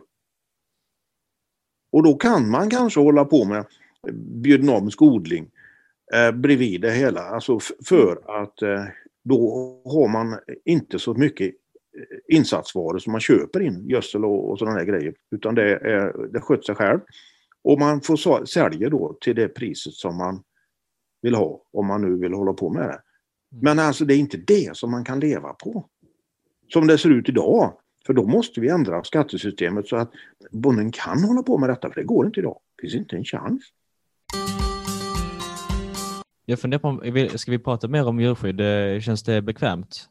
Djurskydd, djurskydd har ju spårat ur. Därför att det handlar om eh, man, relationen mellan människa och djur har försvunnit. Utan det har bara blivit en teknisk föreskriftsserie. Och, och, det var ju något som jag ganska snabbt begrep att de här föreskrifterna inte handlar om djurskydd utan de handlar om att skapa en fasad av djurskydd för att kunna hålla på med ett industriellt jordbruk. Eller industriell djurhållning. För industriell, ett av de absolut mest ty, eh, tydliga fallen det var ju det att man 88 sa att man skulle se till så att burhönsen försvann. Men det finns inga burhöns som har försvunnit. Man har inte, man har inte tagit, upp, tagit bort eh, eller förbjudit burhöns. Däremot har man hittat på en massa småregler om eh, detaljer för det småskaliga jordbruket. Men eh, industrijordbruket, de storskaliga lösningarna, de är ju kvar intakta. Och där är ju alltså burhönsen en, en klassiker. Jag har ju, jag har ju själv jobbat med, på ett hönseri så jag, vi hade väl en 40 000 hönor eller något sånt där. 25 kanske det var. Men, men 25 000 alltså. Och, och men eh, alltså. Jag tror det är en lögn alltså. Det är en bluff hela djurskyddslagen. Mm. Det vi, vi hörde, hörde något eh, nyligen på radion om någon, eh, någon ko då som inte fick gå med en annan ko utan den, den gick med hästar och då var det då någon på någon länsveterinär då som drev det väldigt hårt att de måste antingen skicka den till någon annan ställe så den var med kor eller så fick de köpa fler kor. Ja. Uh, och den här länsveterinären hade då såklart inte, heller, uh, inte ens träffat den här kon. Utan, um... Det är ju just det att veterinärkåren är ju naturligtvis likadant. De är ju styrda av det här regelverket. Så det är inte de som bestämmer. Nej. Nej. Det upptäckte jag ju en gång när jag kunde inte åka runt längre som djurskyddsinspektör. Jag tyckte inte detta var någon mening med det. För att det, jag såg ju att det kom nya regler hela tiden. Och, och den, den, den gamle chefen slutade och den nya chefen han gjorde tvärtom. Alltså bönderna i Borås kommun de skulle ju hängas ut för det var så fort de fick chansen att och, och påtala hur, hur illa det var med djurhållningen hos bönderna runt Borås så var det uppe. Mm. Och det skulle vara så jävla fint hos de här. Sen kom ju de här som hade hade hotellverksamhet åt hundar, alltså dagisverksamheten åt hundägare som naturligtvis var en business runt Brås. Och då skulle de åka ut och titta på de här gulligull-grejerna som folk hade gjort åt sina, eh, sina hyresgäster över dagen då. Jag tänkte milda makter. Ja, det var ju så, man trodde inte det var sant, så fint det var. Men vad är det för mening med det? Hunden har ju inte ont av det. Han, han bryr sig inte om om det är matte på golvet eller gardiner i fönstren för den lilla stugan som han fick ha hunden då. Menar, mm. det var ju inte sådana saker som i så fall berör hunden då. Och, mm. Men Thomas, det här med anonyma anmälningar inom djurskyddet, fungerar det fortfarande så nu för tiden? Eller ja. är det inte? Nej, samma. Kan du inte berätta lite om det? Ja, men jag har den där sista boken, eh, Delete, där. Det är en liten mm. berättelse om, om eh, vi står där jag och, och, och eh, han djurägaren och jag, vi stod och tittade på hans djur där inne på andra sidan staketet. De stod där vid en foderbinge och en ensilagebal i. Mm. Och det var fyra stora kreatur. Två freemartins och så, så två tjurar. Och eh, då kom det en bil och stanna och fråga och, och rulla ner och fråga. Är det något problem eller något där? Ja, nej, det vi bara stå och titta på mina djur, så sa kollegan då. Och, eh, så sa de, hon där i bilen, att ja, det är så mycket konstigt och måste se upp och allt sånt där. Så körde de. Och så mm. stod vi, fortsatte vi stå och prata där och då kom det en bil från andra hållet och så en likadan nästan. Så jag sa det att eh, är de redan på väg tillbaka? För det kan inte varit många minuter. Eh, fem minuter kanske, bara tio minuter. Jag kommer inte ihåg så noga. Så att eh, klev ut en man eh, och han eh, jobbar på Länsstyrelsen då och det, det är en, en, en trevlig kille var det. Bondgrabb från eh, Värmland. Och då visade han upp då att han hade fått en anmälan precis då via telefon från eh, kontoret och, och, han var precis i närheten så han kom, åkte dit och tittade. Och det var, skulle då inte finnas mat och vatten där och, och lerigt och eländigt. Eh, det var precis motsatsen för att eh, djuren kunde gå in i en...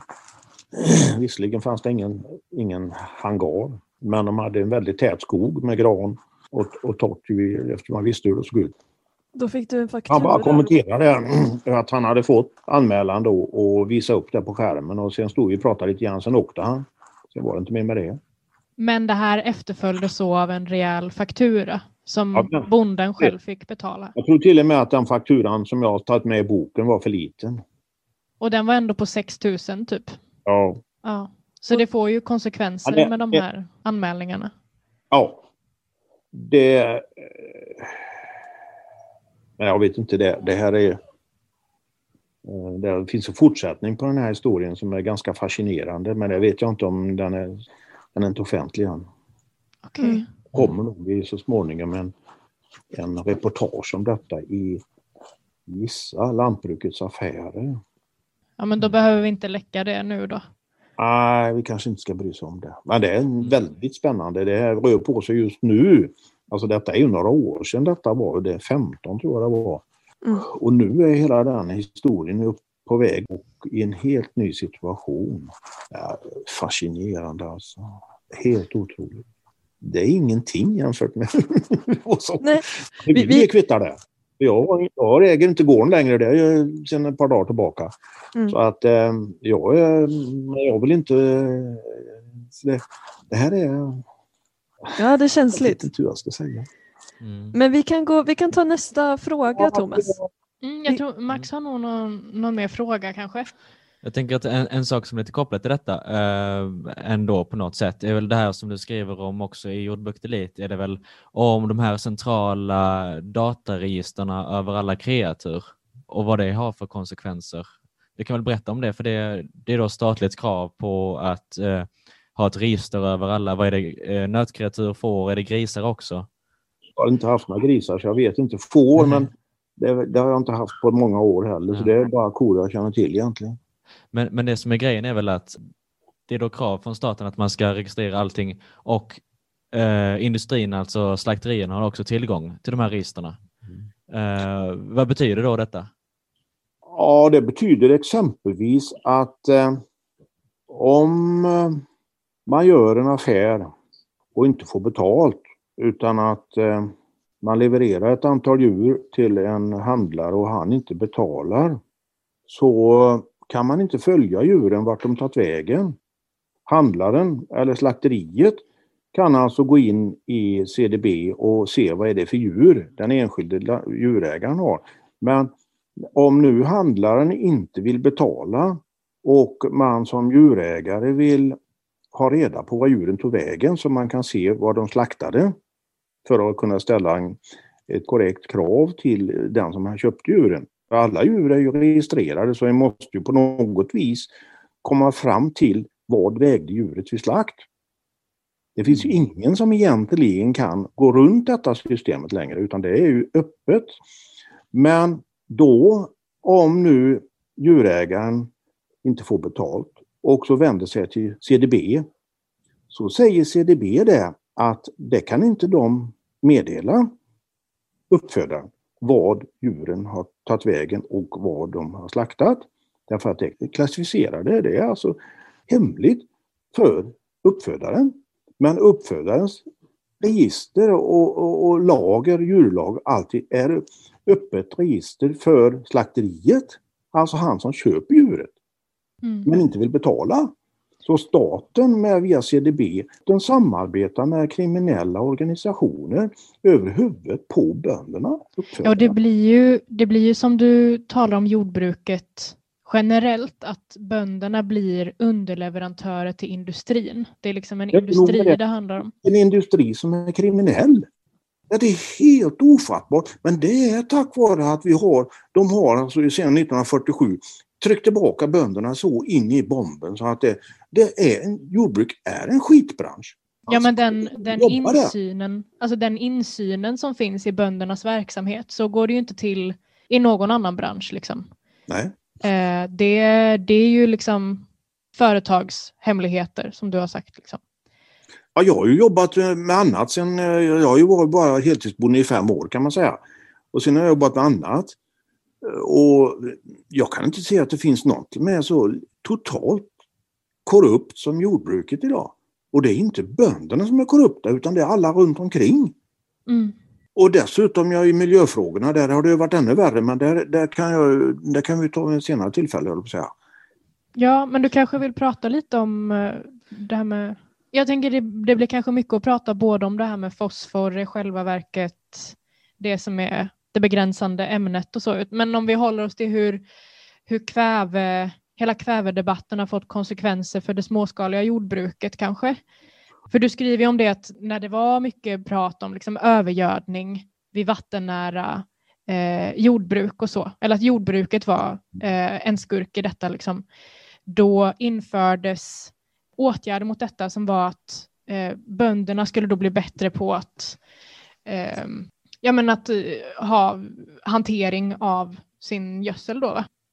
Och att då gavs det bidrag till de större kustnära jordbruken för att ställa ja. om. Men det här gällde liksom alla jordbruken. Alla jordbruk behövde göra de här åtgärderna, men de mindre jordbruken som inte ens hade de här konsekvenserna fick ändå de fick betala det själva. Ja, jag såg på grannarna här nere att de byggde ju ut sina ladugårdar för att kunna ha råd att köpa och bygga om eh, alltså, och göra en gödselbrunn och köpa maskiner och allt sånt där. Så att det blev en storleksrationalisering som resultat eh, av, av ställde krav på eh, gödselhanteringen. Men eh, istället för att eh, fundera på om de här åtgärderna var korrekta.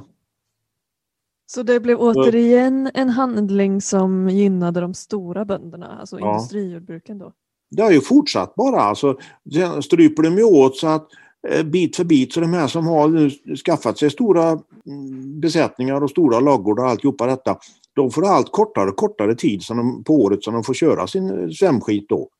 Så att det blir ju bara mer och mer stressigt. Och eh, på det viset till slut hamnar vi i det läget att vad, vad, är, vad är jordbruk sen till slut egentligen? Det är bara en plattform där man har en massa maskiner. Vad, vad är det för tidsbegränsningar du menar? Ja, alltså mm, på hösten, man får inte köra ut gödseln för, efter en viss datum och sådana där saker. Förut skulle, menar, man kunde sprida året runt. För det var ingen som brydde sig om sånt. Men, men då, behövde, då hade man inte så stora gårdar utan då var man ju rädd om skiten. Alltså om du går tillbaka till 30-talet så, så byggde man ju då byggde man ju tak över dyngan överallt för att man var ju rädd om, ville behålla skiten. Det, det var ju en resurs som man hade på gården.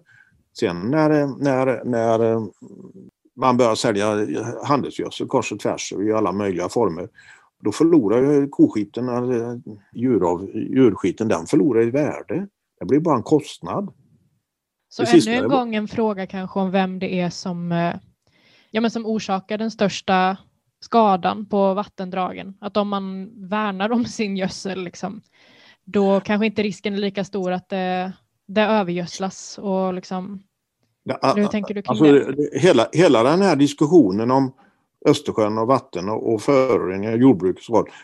Det är en väldigt intressant historia för man kommer fram till något helt annat resultat än man tror. Så att jag vet inte hur, det, det, jag måste hålla en lång föreläsning för att, för att eh, idag så är det en, en mycket intressant fråga som inte har med jordbruket att göra ett dugg längre egentligen. Mm. Fast alla fortsätter att prata om jordbruket. Alltså. Men Ja, alltså vi, vi försöker väl komma åt liksom att prata om de, alltså att det hela tiden finns de här mekanismerna som liksom, vad ska man säga? Det är först den dagen då, då jordbruket inte behövs längre som jordbruket slutar att vara en skitbransch. Alltså då, då jordbruket blir befriat från kravet att producera mat. Så länge man är det så är man ju hela tiden från alla sidor intresserad av att hålla nere prisnivåerna. Då måste man, man alltså, om, om man nu gör bönderna till hjältar, det var en liten period under 70-talet det var så. Då bönderna var hjältar i alla former. Då kunde de hö höja priserna utan att det var någon som protesterade. Fisket var inne i en sån period också eh, ett tag där yrkesfiskarna var miljöhjältar. Men det gick ju inte för då ökade deras priser så att för att hålla nere priserna på de här produkterna, jordbrukets produkter och, och fisket, så måste man ju utmåla dem till miljöbusar. Mm. Mm. Har ni inte funderat på det? Det är klart det måste vara så. Alltså, vi har ju pratat ganska mycket om liksom det bondehat som finns i Sverige till exempel. Ja. Men vi har väl kanske inte, alltså vi har pratat lite om att det kanske hänger ihop med arbetarrörelsen och att bönderna blev lite exkluderade ur arbetarrörelsen i Sverige jämfört med Norge. Ja, bonderörelsen var ju, det är småbrukarrörelsen egentligen på början på 1900-talet. Det, det, han har ju inte, det, det, vi har flera timmar att prata om. Alltså, det var ju en stor grej, bonderörelsen början på 1900-talet. Med, mm. med vad heter han? Anders Kilian Larsson då som, som en företrädare. Det, det, det var ju detta som gjorde att, att ehm, den här överenskommelsen med, där, där, som Bo Rothstein kallar det, kollektivanslutningen av de svenska bönderna till LRF, RLF som det heter då. Eh, vilket innebar ju alltså att, eh, hur går det nu igen? Jag kan det där för dåligt. Eh, min kompis eh, han kan det bättre. I alla fall, det innebar ju då att, att eh, LRF fick monopol på, RLF heter det, fick monopol på jordbrukspolitiken precis som mm, Valdemar Svensson påtalade i 1947 års jordbrukspolitiska beslut. Men alltså det var ju tidigare, det var 1932 tror jag till och med det var. Mm. Och då blev det protester från Socialdemokraterna för de insåg ju detta att nu får ju Bondeförbundet eh, och, och LRF, de får ju monopol på jordbrukspolitiken och bönderna. Och, men då backar de på något vis där och um, tänkte det att eh, när vi får regeringsinnehavet så gör vi samma sak med LO. Och då kan inte borgarna klaga för de har ju liksom släppt igenom detta innan. Mycket riktigt så gjorde de så, så att Socialdemokraterna med hjälp av LO fick monopol på arbetarrörelsen. Och eh, Bondeförbundet och RLF fick monopol på bönderna. För bönd, bönderna var en ganska stor grupp på den tiden. Eh, så att det var jämförbart med arbetarrörelsen. Mm. Och eh, bonderörelsen var ju, hade ju också samma ideologiska tankegångar med bildningstanken och, och Eh, många av de här, som Anders Kilian Larsson, och, de var ju författare och, och diktare, precis som Guy Allan då i, i Familjejordbrukarna. Han, han hörde till den sista generationen utav den typen utav bönder, för han skrev ju massor med dikter. Eh, vilket ju är lite speciellt. Så att, eh, ja, hur kom vi in på detta? Alltså, Men eh, att det är en skillnad? Bara för att... Och, ja, det, här är, det här är så massa saker som alltså, man måste kunna gå igenom. Ni, har, ni kommer få ett helsike att klippa ihop det. Men utifrån, utifrån det du berättade nu om Sveriges historia med bonderörelsen men också med arbetarrörelsen, liksom, hur skiljer det sig från Norge då? Ja, det, det, den stora grejen i Norge det var ju det att de ville att det skulle vara två organisationer. Re organisationer som representerade bönderna då? Ja. Och som förhandlade med staten? Ja, som eh, inte, inte förhandla är en sak. Alltså man, du får ju flera olika uppfattningar om vad som är rätt, vad som bör göras. I Sverige finns inte den, utan det är en karriärväg idag. Alltså, eh, LRF viker undan ända sedan 1971 när LRF bildades då så har de vikt undan och därför menar jag ju att miljöfrågan när det gäller havsföroreningarna och, och algblomningarna och detta, där är ett typexempel på hur man har duckat för man vill inte stöta sig med den som husbondens röst, alltså den, den som bestämmer, alltså regeringen. Hade vi haft två organisationer åtminstone så hade det varit kanske två olika åsikter. Och mm. då hade det inte blivit eh, samma duckande, smörande. Så att eh, intressena hade varit fler och olika. Det hade blivit konkurrens. Alltså, norrmännen har varit lite klokare där. Det, det, alltså, Norsk bonde och småbrukarlag de var ju riktigt illa ute ett tag så att de, de fick ju faktiskt stöd från staten för att kunna existera. Och det hade ju aldrig hänt med småbrukarrörelsen i Sverige för den var inte så liten, alltså på, eh, före 1947. Alltså det, exakt hur många de var det vet jag inte men början på 70-talet så var det över 7000 medlemmar i alla fall. Mm. Men handlar det också om vad norska staten och svenska staten ser som värt att bevara? Typ? Alltså, Norge är ju ändå väldigt eh, präglat av ett småbruk liksom, om man jämför med Sverige. Ja. Och en annan landsbygdspolitik. Liksom, och ja. eh, Norge det kan man konstatera om man läser Götiska rummen utav August Strindberg. Eh, som handlar just om eh, sekelskiftet när, när norrmännen eh, eh, gick egen väg då. Att eh, norrmännen har bonden som sitt ideal. Och eh, en norsk eh, politiker, eh, de brukar inte ha något gods och bosätta sig utan de har en bondgård med de här typiska norska färgerna, rött och blått och de här grejerna. Medan i Sverige är det godset som är idealet. Alla höjdare i Sverige ska ha ett gods. Mm. Och där, där har du den, den stora skillnaden. Vi kan ju säga det att i, den här, i det här avsnittet så har vi ju utgått mycket från vad du har skrivit om i dina böcker, Thomas. Ja. Vill, du, vill du berätta lite om varför du skrev dem? Och ja. lite... Alltså det, det, det, är ju egentligen, första boken, det var ju någon form av bearbetning av frustrationer.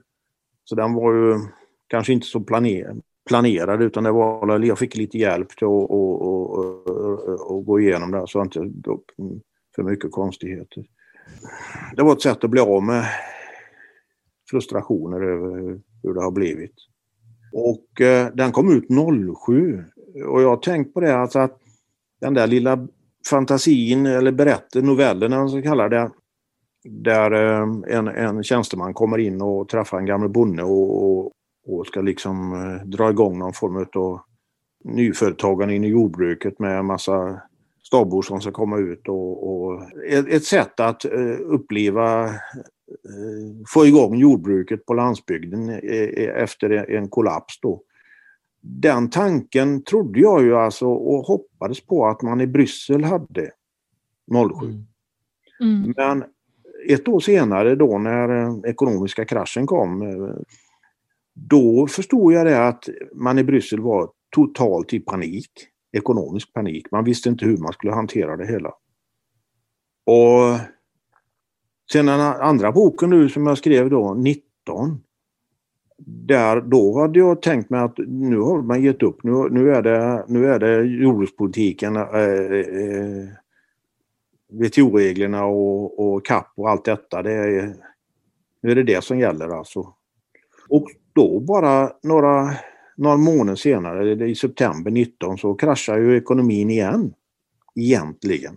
Och sen kommer då coronan och detta. Så att nu är vi, alltså båda de böckerna eh, hanterar någonting som redan är förbi. Mm. Ja men det är ju så himla, det är som, jag blev typ rörd när jag läste den novellen i slutet av eh, Jordbruk 2.0,1. Att bara tänka, för det blir ju lite bisarrt när man läser det nu, men att det hade kunnat vara en alternativ verklighet liksom innan börskraschen liksom och ja, allting. Ja. Att det, vi hade kunnat alltså, du, notera, ha... du tänkte så? Ja, jag tyckte... Ja, ja. bra, bra. väldigt. Vad kul. Mm. Inlevelse. Ja. Ja. Mm. Ja, nej men att det hade verkligen kunnat, för det är också så rimligt och bara att de, du skriver ju om hur, ja men hur man har insett att det småskaliga jordbruket är det vi behöver, för nu, ja, nu är det ja. knasigt med ekonomin. Det vi måste ja. säkra är vår matproduktion, liksom. vi måste se till att det småskaliga jordbruket fungerar, för det är de som kan producera mat till oss. Liksom. Eh, mm. det hade ju lika gärna kunnat vara vändningen, att man ser till att folk får hjälp att etablera sig inom jordbruket. Liksom, och, mm. och nu är det det totalt motsatta, att ungdomar kan ju inte alls starta jordbruk med de eh, lagar och regler vi har idag. Liksom. Eh, men att bara för tio år sedan typ så var inte det, då hade det kunnat vara en vändning. Liksom. Sen kanske det är naivt ja. också, men Alltså alltihopa hängde på hur man utformar CAP och hur man eh, liksom utformar skattesystemet. För i Sverige har vi ju ännu sämre förutsättningar än någon annanstans i Europa. Morgan, eh, en tjej som var, jobbar på Via Campesina i, i, i Bryssel. Och hon eh, skulle hoppa av jobbet som tjänsteman eller var administratör på Via Campesina eller CP eller e, vad heter den igen? Campesina e- Europa. Um, och, eh, och då skulle hon arrendera en, en bit mark nere i Frankrike. Och hon hade inget hus till det så hon skulle köpte ett tält, armétält som hon skulle placera där nere och börja odla. Ja, men jag, jag, när jag hörde henne, hon berättade om detta, när hon träffade henne, var det kan ha varit 25 års ålder. Så tänkte jag att detta kan ju aldrig fungera. Men i och med att de har, hade ett annat skattesystem, de har fortfarande ungefär så att hon behöver ju inte betala någon skatt på sin inkomst. Hon, hon får behålla så pass mycket om hon kan jobba ihop det så att hon överlever. Men det går inte i Sverige. Utan här kommer alla bli, om du har en, en verksamhet som oavsett om det är jordbruk eller någonting annat som ger för lite så eh, tycker om man, om man ändå överlever så kommer de säga, den skattemyndigheten, att så lite kan man inte tjäna om du ska överleva, så du, vi sköntaxerar dig. Mm. Ja, men att även för dem, alltså att det är typ samma sätt att beskatta storjordbruket som en egenföretagare, en liten egenföretagarbonde typ. Ja, alltså inte, inte, eh, det är ju, ja på sätt och vis är det så för att eh, man har en grundprincip som vi har ju varit runt och, och under de här sen mitten på 90-talet och pratat med bönder i, i olika delar av Europa. Och, och, det dröjde inte länge innan man började fråga hur skattesystemet fungerar på olika ställen. Då. Och det, det var ju bara det alltså att det finns en grundprincip i, inom EU och det innebär att man beskattar inte folk under 60 procent av landets medianinkomst. Då varierar det ju från land till land. Men i Sverige bör det ligga någonstans på ja, närmare 200 000 skulle jag gissa. Idag, jag vet inte. För att, eh, det kanske till och med mer. Alltså då, det innebär att man ska inte ta ut någon skatt på inkomster under 200 000. Det är ett, ett grundavdrag för en vanlig knegare idag, bonde, med låg inkomst. Då ligger det tydligen på 20 500 kronor per år. Så att Ska man en normal lön, är minst 25 000 idag ju. Då innebär det att då, då har man redan slått taket efter första månadslönen. Och sen är det full kommunalskatt. statlig skatt. I, i söderut, i övriga Europa, där betalar du inte förrän du kommer upp i, i, säg, närmare 200 000. Alltså. Det beror ju lite grann på vad man har för medianinkomst i, i det landet. Alltså. Men det var någon som hade räknat ut att det skulle vara någonting på drygt 200 000 i Sverige tror jag, men jag vet inte. Alltså som pensionär, jag är ju pensionär nu, då kan jag alltså tjäna mellan 60 och 70 000 innan, innan grundavdraget slår till. Men det beror lite grann på, för det, eh, grundavdraget är uträknat på ett genialt sätt i Sverige så det är så jävla omöjligt att räkna ut det för egen del utan det är långa tabeller på ett, slag, på ett sätt som är helt obegripligt. När det bara är en, kan vara en, en enda siffra, 60 procent av landets medianinkomst och så får man en fast siffra där. Men det har man inte i Sverige alltså. Utan då har man alltså olika och, och, och om man då som pensionär skulle börja jobba så beror det på hur stor högt grundavdrag man har beroende på vilken pension man har. Så har man högre pension så får man högre grundavdrag. Har man låg pension så får man lågt grundavdrag. Så att skatten, skatten slår i, går igång med en lägre summa för den som har låg inkomst. Vilket ju naturligtvis slår stenhårt mot ett litet jordbruk med låg inkomst. Då får han ju skatta hårdare än den som har tjänar mycket. Därför att om man har en låg inkomst så har man ju inte råd att köpa annat än precis det absolut nödvändigaste. Mm. Så man har ju eh, eh, vissa kostnader som bara för att överleva, vilket den som har hög inkomst klarar av mycket lättare. Så man straffbeskattar alltså de som har låg inkomst bara för att inte de ska hålla på med, det låg, med den usla verksamheten som, som ger för låg inkomst. Ja. Alltså det, det här är helt obegripligt. Helt obegripligt. För, och detta när, när man väl hade åkt runt och, och frågat, då vi var i Italien då en, på en resa, då frågade vi ju då italienarna Nej, det är inga problem med skatterna, sa de bara då, de här bönderna som har lite getter och sådär. Ja, det är pro problemet är att få någon som vill jobba här. Jaha, mm. vad, vad, vad, vad då? Men alltså, Sen har vi ju då en sak som vi inte pratar om i Sverige, som jag tyvärr inte vet om det finns utomlands. Men det är ju arbetsgivaravgiften. Den är ju på 30-35 procent någonting. Och utav de 30-35 procent så är 10 procent den så kallade allmänna löneavgiften.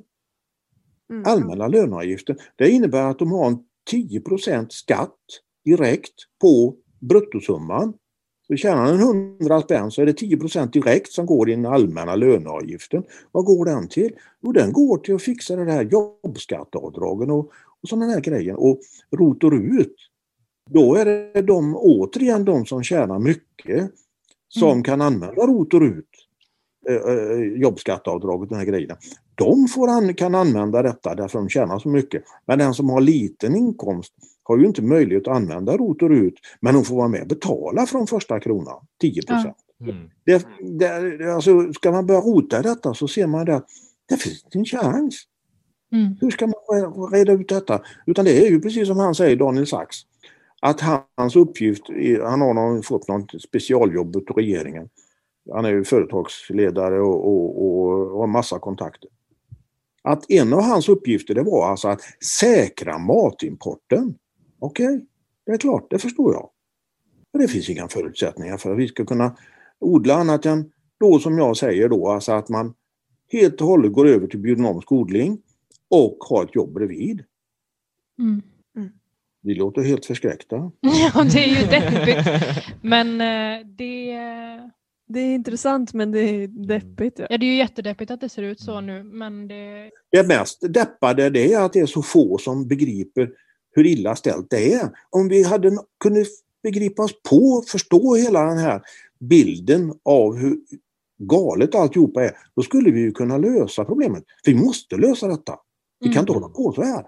Det, det, det är uteslutet för det, det kommer stanna, alltihopa kommer stanna en vacker dag och den dagen då har, då har svenska kronan slagit i backen totalt och hur var i helvete ska vi få maten från då? Mm det här med miljöfrågan och, och Östersjön och detta, jag hör att ni, ni har ingen aning om vad det egentligen handlar om. Nej. Vi har ju läst, eh, vi läste Vilken? den här texten i alla fall, så vi, vi har ju Men, men det, ifall man kan ta en, en kortfattad, eh, begriplig, eh, alltså gå in på det liksom lagom mycket, för det, det är en lång... Lagom. Det, Alltså Johan Söderström, som jag hade hänvisat till där då, det var ju fram till år 2000. Va? Sen har det kommit en del grejer sedan dess. Eh, bland annat så var det en på vad heter Linköpings universitet eller något liknande. Hon, hon stod och hade föreläsning på tv som jag satt och lyssnade och tittade på. Och eh, då var ju det gamla vanliga att ja, det, nu har vi ju liksom blivit av med jordbruket. Vi har ju den storskaliga svinproduktionen och sånt där grejer. Det har ju flyttat till Polen så det är ju inte ett svenskt problem längre och så vidare. Men nu har vi ju upptäckt att det finns stora, jättestora lager av fosfor i bottensedimenten i Östersjön. Oj, tänkte jag, vad är detta? Och då är frågan då, var kommer de ifrån? De här utsläppen som kommer från, låt oss säga nu, algblomningarna i Finska viken har ju Mm. aldrig varit så stora som de är ute i egentliga Östersjön. Men det finns ingenstans i Östersjön där man har släppt ut så mycket folkaskit som i Petersburg. De har inte haft någon reningsverk förrän en, kanske var en fem, tio år sedan någonting. Innan dess gick det rakt ut och det blev ingen algblomning där. Inte mycket i alla fall. Inte så som det är egentligen i Östersjön. För det, går alltså en tröskel mellan Finska viken och egentligen Östersjön. Så där, där, det vattnet blandas inte. Bottenvattnet blandas inte. Däremot ytvattnet är något helt annat. mm. Så där är alltså två olika vattenlager om det räcker. I alla fall två. Och, och det är ju den, det vattnet som i så fall är eh, folkaskit och näring från jordbruket i så fall. Och då innebär det alltså att man på ett väldigt tidigt stadium bestämde sig för att det skulle vara jordbruket som skulle vara syndabocken. Det ser man ju bara här i Viskan som rinner förbi här ute att, att eh, eh, så fort vattnet kommer förbi en, en tätort så ökar ju näringshalterna i vattnet. Men så fort det kommer, fortsätter utanför och ner i, i, i områden där det är mycket jordbruk så, så blir det mindre, sjunker näringshalterna. Så att eh, i, i landsbygds och jordbruksområden där, där sjunker näringshalterna, åtminstone här. Mm. Var, varför ville man ha jordbruket som syndabock? Vad, vad är det för funktioner som uppstod före 1955 i Östersjön Mm. som gjorde att Östersjön bytte från att vara en näringsfattigt innanhav till att bli ett näringsrikt innanhav. Mm. Redan- Du säger att det, det, det skedde alltså innan eh, jordbruket blev så industrialiserat så att det släppte ut så mycket kväve Och fosfor. och fosfor. Det är inte kvävet det handlar om. Om du läser Nej, den artikeln en gång till, eller flera gånger, för den, den, den, Johan Söderström, han, han avslöjar för mig på ett väldigt enkelt sätt var, hur det funkar. Och det var det att i Schweiz, Basel, där är den stora sjön där, där drabbades man av svavelvätefunktionen, alltså syrebrist i bottenvattnet. Så att det blev svavelväte lukta fan och de blev bekymrade och detta var på 50-talet. Johan Söderström sa att han gjorde sitt första vetenskapliga arbete 1948, samma år som jag föddes. Alltså, så att han hade varit med en hel del. Den här, vad gjorde man då i Schweiz för att stoppa detta? Jo, man tog stora mängder kalksalpeter, skit alltså, tryckte ner det i bottensedimenten, i botten, bottenvattnet. Vad är kalksalpeter? Jo, det är ju nitrat. Vad händer med nitrat vid syrebrist? Jo, det delar på sig. Syret förbrukas och eh, kvävet eh, går i gas, gasform. Mm. Så att vad som hände det var att de tillförde syre till bottenvattnet i Basel och fick stopp på den här förändringen, alltså att, att, att det blev svavelväte. Så de vände på alltihopa Mm. med handelsgödsel. Då, då börjar man ju lite fundera, så, vad, vad, vad, vad, vad pratar vi om? Mm. Då är frågan då, är det så att, precis som Johan Söderström säger där, alltså skriver där, att det är en fördel om det är nitrat och eh, ammonium vid syrebrist i vattnet. För då finns det syre med som nitrat. Och det, och det var ju totalt tvärs emot vad politiken och alla andra hade sagt under hela både 70 och 80-talet. 90-talet också. Ända fram till idag egentligen. Men, men de hade alltså skapat en politisk situation, liksom drivits in i en situation där de var tvungna att, ja, gödselskatter och lite sådana saker.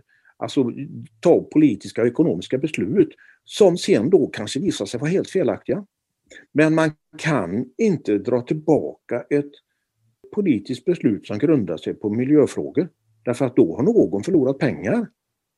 Och om man då ska göra ytterligare politiska beslut när det gäller miljöfrågor då kan kanske folk börjar tvivla på att det här nya beslutet kanske är lika dumt som det gamla. Så mm. alltså måste man istället för att dra tillbaka en felaktig åtgärd, då måste man förstärka den istället. Göra den värre. Det enda man kan göra på gödselskatten, det var ju att man tog bort gödselskatten. Men man förändrar ju inte kraven på hur man skulle hantera kväve. Utan då la man på ytterligare ett steg. Då började man prata om lustgas. Det kanske ni känner igen? Mm. Och fosfor då. Ja, och då kommer fosforn in i det hela. Men eftersom det då var stora lager av fosfor i bottensedimenten som de inte visste om, som alltså måste kommit dit före 1950. Eller vill de inte erkänna att det var kommit dit före 1950 för det är ingen som har sagt när de kom dit. Utan de bara säger att det måste ju kommit från jordbruket under, under de sista 50 åren. Ja men vi hade ju ingen algblomning förrän, ska vi säga, egentligen förrän på 70-talet och då måste de redan varit där. Eller är det ingen som vill prata om det? Vad är, vad är det då som, som jag frågade sa till eh, Johan Söderström, vad är det som kännetecknar ett näringsfattigt innanhav och vad skiljer det från ett näringsrikt innanhav? Jo, ett näringsfattigt innanhav innebär att utflödet av näringsämnen är mindre än inflödet. Det saltvatten som kommer in ifrån Nordsjön via saltpulsen, oftast då vid den här tiden på året, när det ska fungera. Nu det har inte saltpulsen fungerat några vidare de sista 50, 60, 70 åren. Men eh, ibland, så, eh, för eh, tiotal år sedan, så bara var det en vinterstorm i januari och det bara välde in eh, med saltvatten från Nordsjön. Okej, okay.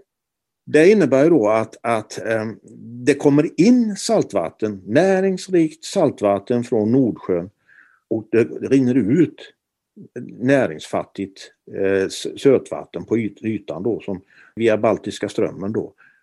Det innebär ju alltså att det, det måste ju kommit in fosfor, inte kväve, för det går upp i atmosfären. Det är ju en kvävefixering, det har ingenting med det hela att göra, utan det bara är fosfor som kommer in och lagras upp i bottensedimenten på något vis från Nordsjön. Men det är det ingen som vågar prata om. Mm. Medan däremot efter alltså 1955 ungefär, då började det bli alltså att utflödet av eh, vatten, söt, söta ytvattnet då, var mer fosfor och närings, eh, näringsämnen i än det som rann in. Och då, då börjar vi förstå alltså att det här är ett lurendrejeri utan dess like. Vem är det då som tjänar på att det blir så här? Att mm. den situationen är så här att, att LRF inte tar striden om detta, för det borde de gjort för länge sedan. Även SLU borde tagit den här striden för länge sedan. Men varför gör de inte detta? Därför att det är så starka politiska och ekonomiska krafter. Och det är vattenkraften. Alltså om vi inte hade släppt ut den storskaliga justeringen, förändringen av flödet av vatten i Östersjön och dess eh, tillflöden förändra det så att saltpulsen fungerar inte för den. Det måste till ett lågvatten vid den här tiden på året för att det ska komma in, eh, rinna in. För det behöver en, kanske en tröskel på en, en och en halv meter i, i, i, Öresund för att det ska eh, rinna in ordentligt med, med saltvatten varje vinter. Och det blir det inte när man släpper ut vatten i vattenkraftverken mitt på vintern och eh, från november och hit. Va? Det kommer inte bli något lågvatten i Östersjön och alltså kommer det inte in något saltvatten heller. Och då blir, fungerar inte saltpulsen. Och saltpulsen är den som fyller på med syrerikt Nordsjövatten som gör att inte det blir syrebrist.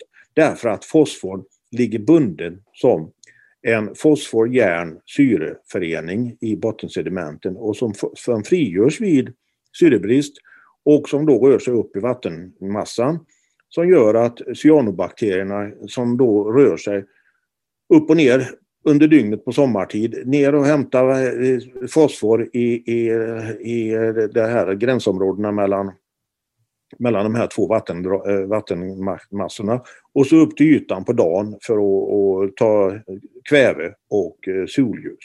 Och så blir det som en, en, en grön soppa då vissa år. Mm. Men, mm. men alltså komma och säga att det är vattenkraften som är orsaken till problemet. Det är ju den miljömässigt viktigaste, mm. främsta energikällan vi har. Och dessutom har Sverige som nation satsat enormt mycket på detta och vi har mest vattenkraft runt hela Östersjön. Alltså, mm. Den som går ut, som nu Johan, Söder, Johan Söderström gjorde, går ut och säger att det är vattenkraften eller kommer fram till det. Han är körd. Det är nästan som man får ett kontrakt på sig att bli skjuten alltså. Och det är ju fullständigt förödande i politiken om man använder sig av eh, eh miljöfrågor och inte kan ha, utan använder detta på ett, ett sätt för att eh, skapa sig fördelar på och mm. bluffa. Alltså det, eh, på falska grunder. Alltså det ja. är hemskt. Mm. Alltså, för jag, jag, jag är ju gammal fågelskådare från eh, tidigt tonår. Alltså jag trodde ju på att det fanns någon sanning, men det finns inte. Det är det värsta. Okej, men nu, eh, nu har vi pratat på så länge så jag tror vi måste börja avrunda. Tack så mycket Thomas för att du varit med idag. Ja, tack själv. Det var kul att vara med. Vi pratar med en annan gång. Ha det fint. Ha det bra. Samma, samma. Hej då. Hej så länge.